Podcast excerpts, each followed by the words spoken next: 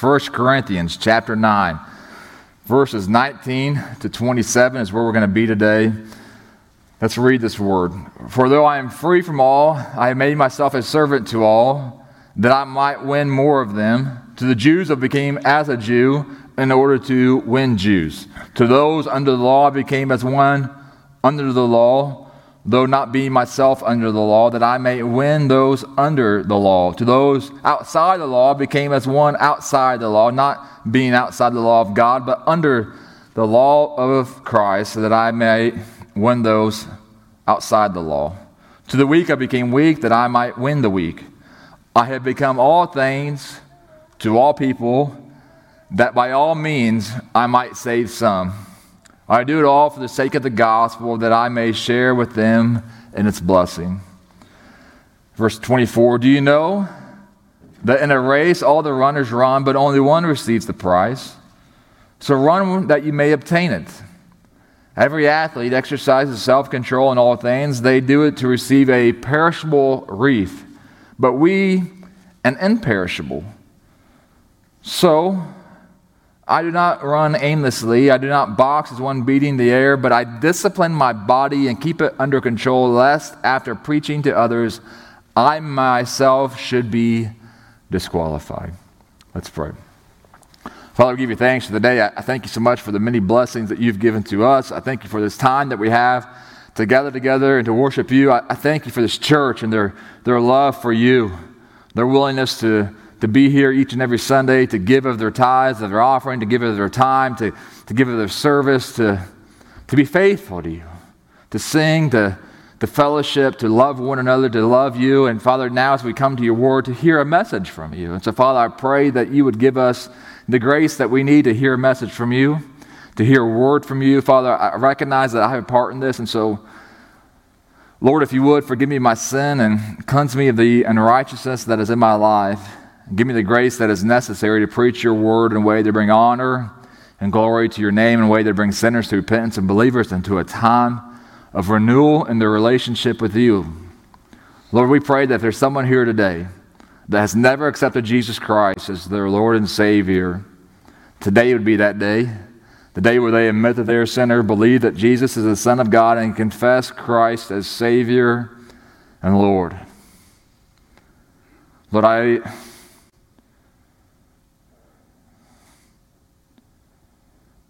I pray for the unbeliever here today. And I just, I pray, Lord, that you would penetrate their heart that you would just make it obvious and clear to them of your love, of what you've done for them, the opportunity that they have today to be forgiven of their sin, to become a child of God. Father, for the believer that's here, that's struggling or going through hardships, I just pray, Lord, that you would give them the grace they need to worship you this morning, this morning and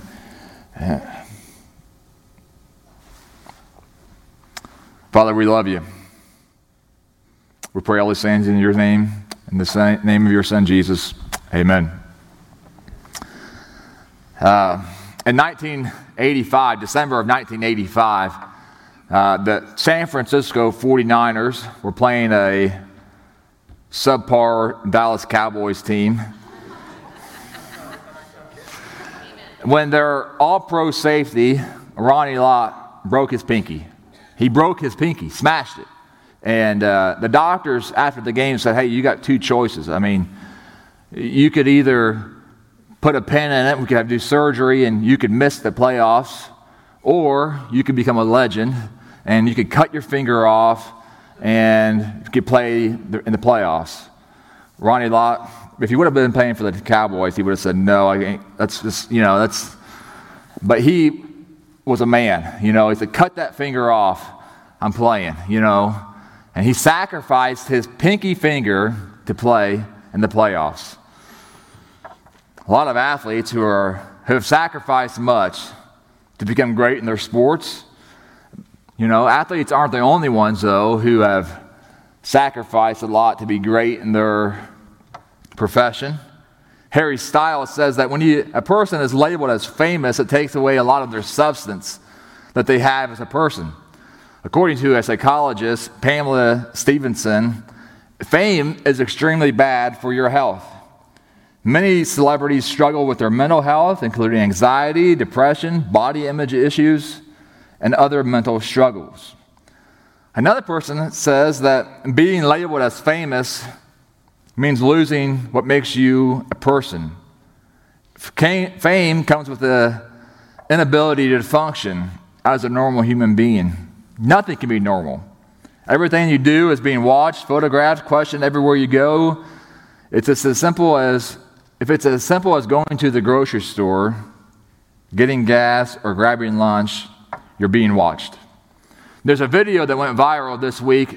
Ben Affleck was opening the door for his wife, Jennifer Lopez, right? And he opened the door and he closed the door in a way that I guess how he closed the door meant that he was the most unhappy husband in all of Hollywood. I feel so bad for him, you know. So, statistically, though, non famous people live 25 years longer than famous people. And yet, many people are dying to be famous, no pun intended. Many know the risks and still hungry.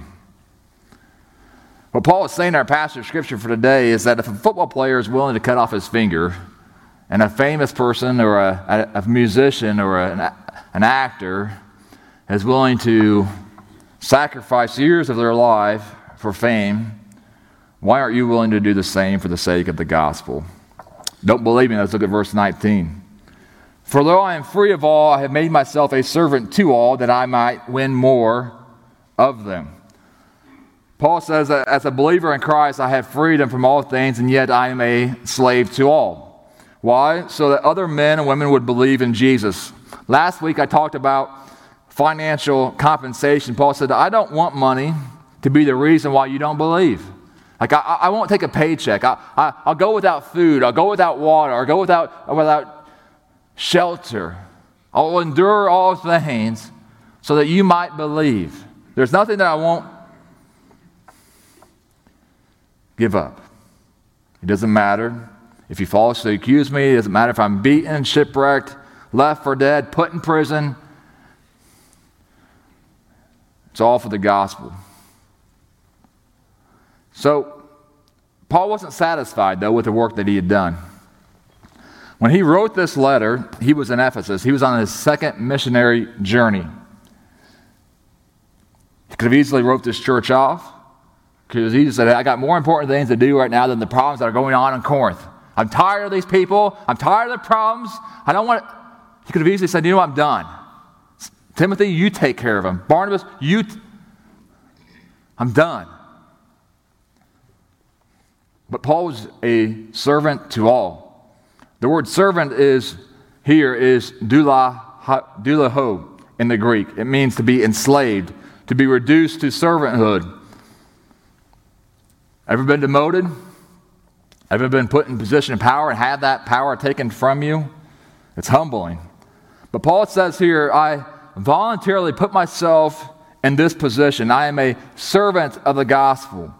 Whatever I need to do to be effective at reaching people with the gospel of Jesus Christ, I am willing.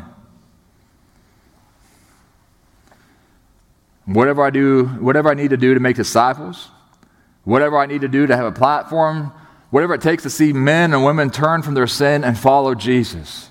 Whatever it takes to see people stop wasting their life, whatever it takes to see men and women repent of their sin and follow Jesus. Whatever it takes I'll do it. Friends, your life is precious, it's valuable. The time that you have on this earth is limited, it's, it's, it's, it's fleeting, it goes by fast. It's valuable. You're valuable. You matter. You matter to God.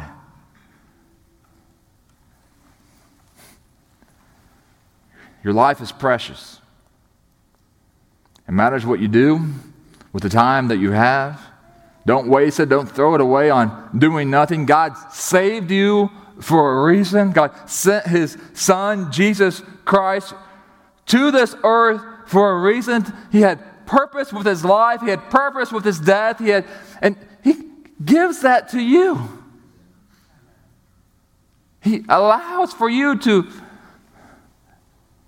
carry on the name of Jesus Christ, to have purpose, to have meaning, to have value. Paul dedicated his life to winning uh, unbelievers to Christ. The verb to win is kerdaino. It means to win over, to embrace the gospel.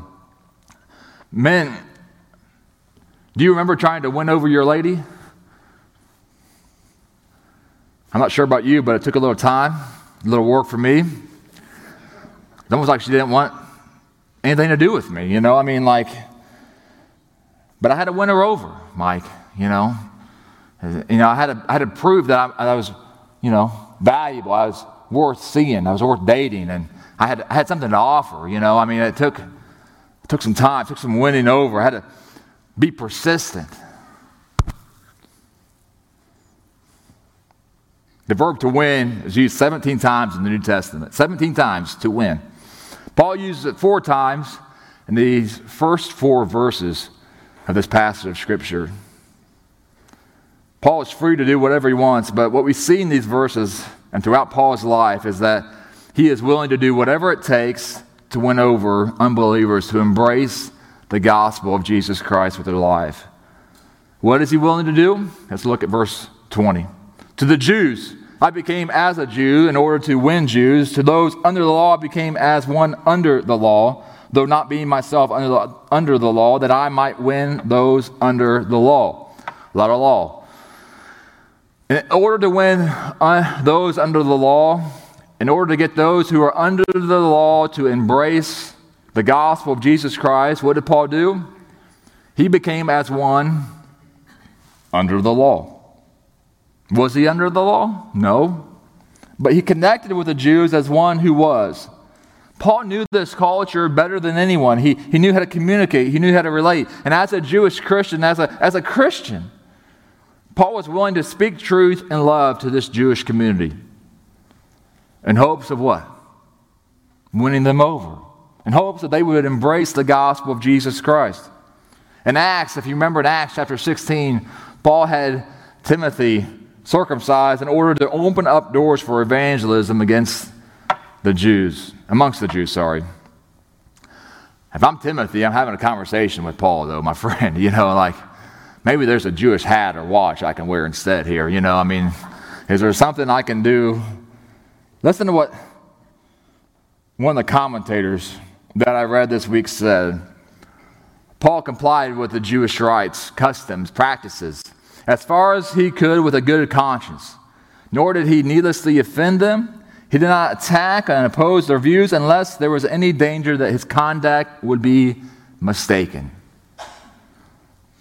Listen to what he did to win those outside of the law. To those outside of the law, verse 21, I became as one outside the law, not being outside of the law, but law of God, but under the law of Christ, that I might win those outside the law. In order to win those outside of the law, in order to, to get the Gentiles to embrace the gospel of Jesus Christ, what did Paul do? To the Gentiles, I became like a Gentile. Paul found ways to connect with the Gentiles in order to be effective at sharing the gospel with them. If you remember in Acts chapter 15, Paul opposed those who tried to add Jewish requirements to Gentiles in order for them to be accepted within the church. Paul was willing to meet the Gentiles where they were at that place of their life in order to win them over to the gospel of Jesus Christ. He didn't say, hey, hey, you need to look like this. You need to dress like that. You need to talk like this, act like this. You need to, you need to see those Jews over there. You need to act like them. You need to look like them. You see me, you got to look like me. You got to act like me. That's not what he said. That's not what he did. He said, hey, I'll be like you. I'll act like you. I'll talk like you in order to, to win you over. In order that you might embrace the gospel. I'll do whatever it takes. You want me to act like a Gentile? Sure, I will. When I was in seminary, I had a professor who, his first pastor was in central Texas. He said, Listen, he goes, I'm a city boy. I grew up in the city of Dallas. He goes, I, I, didn't, I didn't own a pair of cowboy boots, but every man in that church wore boots to church. And he goes, So that's what I did. I bought a pair of boots. I sold my car and I bought a truck. You know, I mean, it's just, he just did whatever it took. He acclimated himself in order to be effective. Sometimes, in order to be effective, you need to acclimate to the climate that you're in.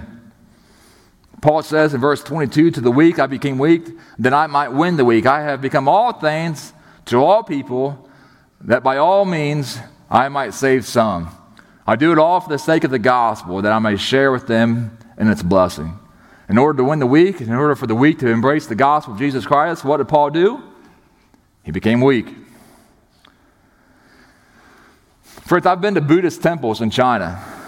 I, have been to Hindu temples in India. I went to a, a house of idols in Ecuador. You know, when I, when I was in India, I, I was working with a, a missionary who, who ministered to Muslims. So we would go to this Muslim mosque and we would observe Muslims praying. Now, were we praying? Of course not. When I was in, when I was in college, my freshman year, my, my roommate was Muslim. He was from Tunisia, northern Africa. He was an immigrant. And he asked me one day to go, at the end of Ramadan, to go with him to his mosque. And I said, I will, but you got to come with me to church.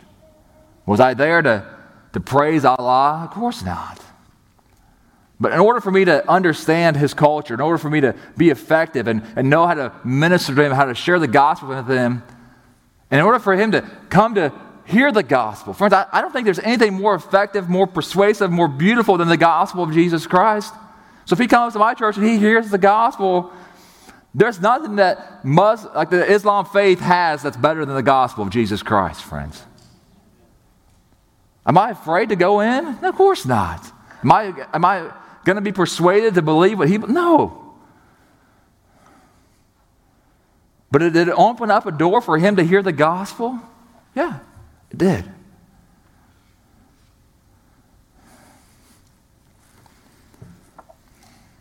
Friends, I could, I could write a book on the evangelistic mistakes I've made with my life. You know, I mean, you could, what not to do. Chapter one, Jeff Burns. You know, I mean, there could be all kinds of stories, all kinds of illustrations, all kinds of mistakes that would just, you could point your finger and laugh, you know. What I found to be the most effective is isn't a three circles or the EvangeCube or Romans Road. I mean, those are effective, and I've used them, and, and I don't have any problem with using them. But the most effective thing that you can do to share your faith with somebody is to love them, is to be their friend. You want to reach the lost? Love the lost. Be their friend. Meet them where they are. Friends, lost people act like lost people, they don't act like you. And you know what? That's okay. Don't, don't have unrealistic expectations for their life and don't fold your convictions just to meet their lifestyle. Don't be a, apologizing for what you believe. Be faithful and true, and at the same time, love them, care for them, be their friend, take them to lunch. Find out about their day, their struggles their hardships. Ask them questions about their life. And when the opportune time comes, share with them the hope that you have. Be prepared for that moment, that time, that opportunity that you have to share with them the truth of the gospel. Be a servant to them. And at the same time, be willing to win them over.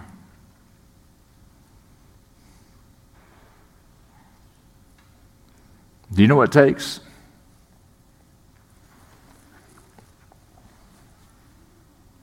Listen to what Paul says in verse 24. Do you know that in a race all runners run, but only one receives the prize? So run that you may obtain it. Every athlete exercises self control in all things. They, they do it to receive a perishable wreath, but we an, an imperishable. So I do not run aimlessly. I do not box as one beating the air. I, I, I discipline my body and keep it under control, lest after preaching to others I may myself be disqualified. Paul is simply comparing the athletes who trains for a prize to himself and likewise to all who believes, who serve for a spiritual prize. In Corinth, athletics was taken very seriously, much like our own culture and society and times. Athletes would run for a prize. They would train hard for months on end, and Olympic athletes would live in a town controlled by Olympia. And they would live in this town for at least a month prior to their race. And they would, if they wouldn't live there, if they weren't training, then guess what? They wouldn't get the opportunity to run. If they won the race, there was usually uh, like a, basically it's like a 200 meter dash is what it was. And then they, they moved it to a 400 meter, and then they ran like a, a long distance race. And, but you know what you would get if you won that race? An olive wreath, a perishable wreath. That's what they would get. That's the prize they were racing for. That's what they were training for. They were sacrificing time away from their family, away from their jobs, away from their they were running hard every day. They were eating the right things. They were preparing themselves in the right way in order to win a wreath. Seems kind of foolish, does it not? What Paul is saying here is if these guys are willing to put their body through such rigorous training, if they're willing to sacrifice time away from their family, if their willingness to be controlled by somebody else, if their willingness to do all this for a wreath, Aren't you willing to do that and so much more for the gospel of Jesus Christ so that other people might receive Jesus? Might know, like, what are you willing to do? For a race, for a wreath? That's what I mean. We run and we race for a eternal reward. It's Mother's Day. Parents, how much time do we allow for our kids to learn how to play with a ball? How much time do we allow for them to spend each day studying for science or math or to play an instrument? How much time do we uh, give them each day to play on a, an iPad or a, watch TV, play a video game? How much time do we prepare them for and train them up in the way that they should go so that when they are old, they will not depart from it? Proverbs 22 6. How much time do we spend each day as they wake up and as they lay their head down, teaching them the Word of God and pressing upon their hearts? Deuteronomy 6. How much time are we preparing for them?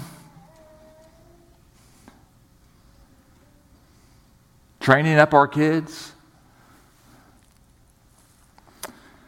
2 Timothy chapter 4, Paul says this I have fought the good fight.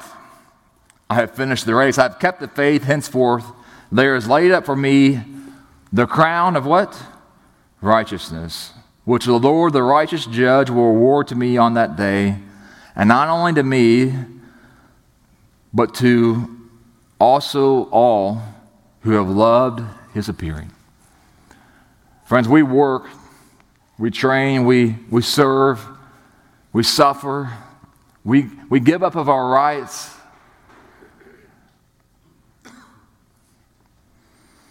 To receive a reward. Friends, I, I don't know about you, but like I, I look forward to the day that I stand before my God and He says to me, Well done, good and faithful servant. Like I, I don't know about you, but I, I don't want judgment. I, I, I, want grace and mercy. And I, I know that I have a responsibility with this life that I have. And when that day comes, I don't want to, I don't want to regret the decisions that I've made on this earth with the time that I have. I want to live a life that brings God honor and glory. If I could take you back just to, to 1985 just for just a minute. Ronnie Lott said this about taking off his finger. He says, I regret it. He goes, I wish somebody would have told me not to do it. You know? Ronnie, I mean, he was a great football player, but he's well known for losing that finger. And he said, Man, I wish I would have never done it. I regret it. Friends, let me tell you something. I, I don't want to live this life with any regrets. You know, and I, I, I can regret a lot of different things, but friends, let me tell you, I just, I know that doing what God has called me to do, being faithful to the Lord, I, if, I, if, I'm, if I'm true to God's word, if I'm true to His will, if I'm true to the calling that God has placed in my life, there will be no regrets. That day when my life ends, I will be able to say, as Paul has said, I fought the good fight. I finished the race. Friends, don't allow for this life to pass you by and look back and say, man, I wish I could have, I could have done more. If I would have be faithful, be true. Father God, we give you this day and we allow for this opportunity that we have to be your time. A time where you speak to us, a time where you move and press upon our heart your will for our life. And I, I pray, Lord, that you would today give us the grace to hear a message from you, to know without a shadow of a doubt what you are calling us to do, who you are calling us to be, and give us the grace, Lord, today to be obedient to your will for our life. Father, I pray that there's someone here today that has never accepted Jesus Christ as their Savior and Lord, that today would be that day where they come forward and say, I need Jesus.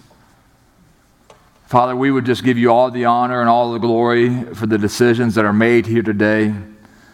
Father, we pray that you would move and work in this place and that we would respond in a way that bring you honor and glory. Father, Lord, we love you and thank you so much for sending your Son, Jesus Christ, to this earth to die for our sins. I pray, Lord, all these things in his name. And all of God's people said,